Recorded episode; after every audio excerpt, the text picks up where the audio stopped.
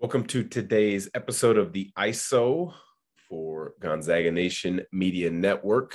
This is Wednesday's episode of, so it's a mailbag Wednesday episode. Unfortunately, we're releasing it, we're, we're going to be releasing it on Thursday. Lots of things going on uh, up here in Spokane right now. So a little bit late in getting this out, but as typical, uh, it is Mailbag Wednesday. We'll answer two or three questions. If you have a question, send it my way either on social media. Uh, Twitter is at Dan Dickau21. Instagram is ddickau21. Or you can email me dickau at scorebooklive.com as well as hit up one of our social media channels for Gonzaga Nation SI. So we'll get right into it. Tim from Ritzville asks, what is left for the Gonzaga basketball program to achieve? Good question, Tim. Uh, I touched on this a little bit um, last week leading up to the draft with Chet Holmgren. Obviously, he ended up going number two to Oklahoma City, which I think is a better fit for him than being number one at Orlando. But I think there are two distinct achievements, awards, accolades uh, for the Gonzaga program, um, and that is the first one is obviously win a national title. Uh, they've been they've knocked on the doorstep a couple of times uh, by playing in the championship game. First one in 2017, losing to Carolina. Second one, losing to Baylor after being undefeated throughout the, the regular season. So I, I think that's one. And then I honestly, I think the second um, uh, kind of benchmark that is left uh, would be to have a number one draft pick. Uh, you know, that is something that um, you, when you look at overall pictures of number one draft picks, you're you're you're talking about con- guys from Kentucky, guys from Duke, guys from Carolina. Um, you know, very rarely does a number one pick kind of come up out of the blue. The one of the last that I can really think of would be Michael Olowokandi from Pacific in the kind of mid to late 90s. But um, typically, what that means is, you know, if if you are recruiting high level guys and then you develop them and in for the year maybe or two that they're on campus and they have a great experience, other guys are going to want to follow that. Uh, they're going to want to follow that blueprint, and so I think that's what what you're seeing now with Gonzaga. They're involved with a lot of high level players.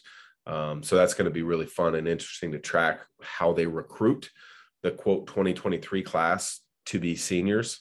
Uh, and then start keeping their eye on the, the 2024 class the, to be juniors. So, um, great question, Tim. I appreciate it.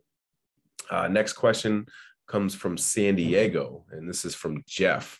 He asks, What is free agency like uh, for a professional basketball player? Well, there's a couple different levels of free agency um, in my eyes. Uh, you, you get your clear cut tier one, tier two, tier three is is kind of how I like to look at a lot of different things. So the tier one uh, free agencies, free agents are the guys that um, your agent's already been kind of you know back channel conversations with multiple teams, so you've got a good idea about who and what teams uh, are going to be offering a contract. You might even have a framework and an idea of what the terms might look like. Now you can't accept any of those terms, although they're are some wink wink deals i'm sure that are, are, already done across the board in the nba always has been but uh, for the for the tier one guys i mean things are moving pretty quickly. You're, you're going to hold meetings uh, in the first 24 to 48 hours of uh, free agency. You might go to that city and visit that organization and, and be face to face for those meetings. They may come to you um, but you're really getting a feel for are you a true blueprint part of what their organization wants to look like. Um, you know, I think the the biggest one right for this summer uh, free agency, uh, when you talk about a tier one, is Jalen Brunson. Uh, you know, he's going to have lots of ideas and options. excuse me, of places to go to. But the tier one guys are typically going to, you know, agree to their contract. And I would say in the first, you're going to see a lot of agreements in the first 48 hours. And then, you know, uh, the first five six days of free agency is always just bonkers where that's where the bulk of the money in free agency is spent and then you'll get your tier two guys uh, which is where i kind of fell into a category where your agent's talking to multiple teams trying to sift out and sort out who really may be uh, interested who may be have an availability roster wise uh, and then it's on your agent to start figuring out what they have uh, uh, roster or salary cap wise what's even available what's even possible um, and then what your market value should be. And so there's lots of moving parts and the, the tier two um, you know that's usually you start get, kind of getting into that second week of free agency for myself um,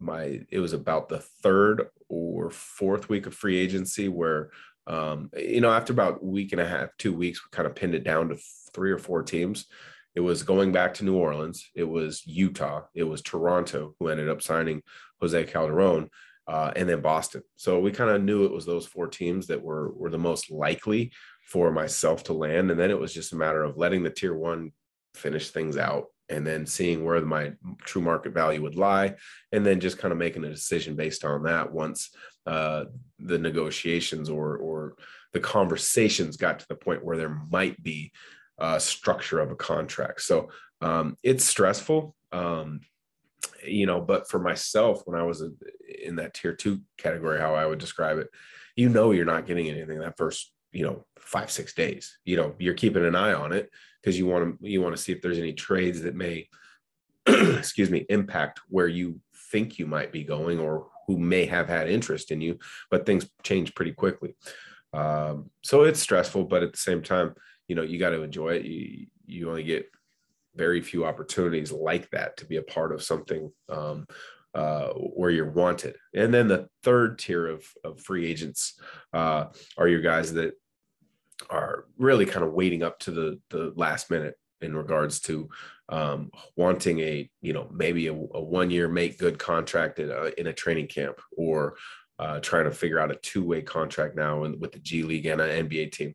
So I was in that position uh, at the end of my career, and I did I waited on on training camp invite, and it came through with with Phoenix. Um, so that's the more stressful ones because um, a lot of times that's just figuring out what roster is a best fit to give you an opportunity to make a team. At that point, you're not really care about what the the, the possible financial packages. You just want to have an opportunity uh, to make a team based on what the roster looks like.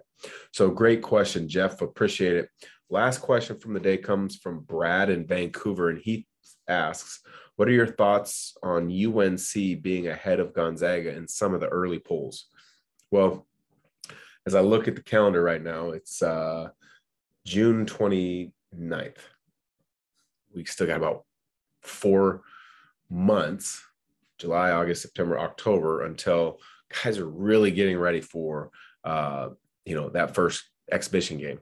And the Gonzaga just had their first true summer practice. You can have a, a limited amount of summer practices and then summer workouts with coaches. Uh, I don't think anybody in that uh, basketball staff and office have, have given any thoughts to where they rank in these way too early polls, which a lot of them are called. Uh, it's something that's fun for analysts to put together, journalists to put together. It's fun for fans to kind of uh, look at and think about what might be. Um, you know, I think Carolina, obviously, they're defending champs. Bacot's back. Uh, they're a very talented roster. I know they picked up some pieces in the transfer portal. Um, but at the end of the day, you know, it's way too early. That's why they call them the way too early polls. Gonzaga got some great pieces back, obviously, and Timme Strawther and Bolton, and then added some great ones in, in Efton Reid, for example. But um, you know, uh, I don't have too many thoughts because it's way too early. There's four months of skill development individually, team development, chemistry wise to happen. So um, once we kind of get into more probably early August is when I start diving into to really looking at the overall lay of the land and, and where teams may fit. Um, because at that point, you start talking to college coaches as well, uh, a little bit more in depth on their teams. So, um, appreciate the question, Brad. So, thank you again. If you have a question, um, send it my way or send it to Gonzaga Nation SI. Uh, thanks for watching and or listening. And don't forget to like, subscribe, and review.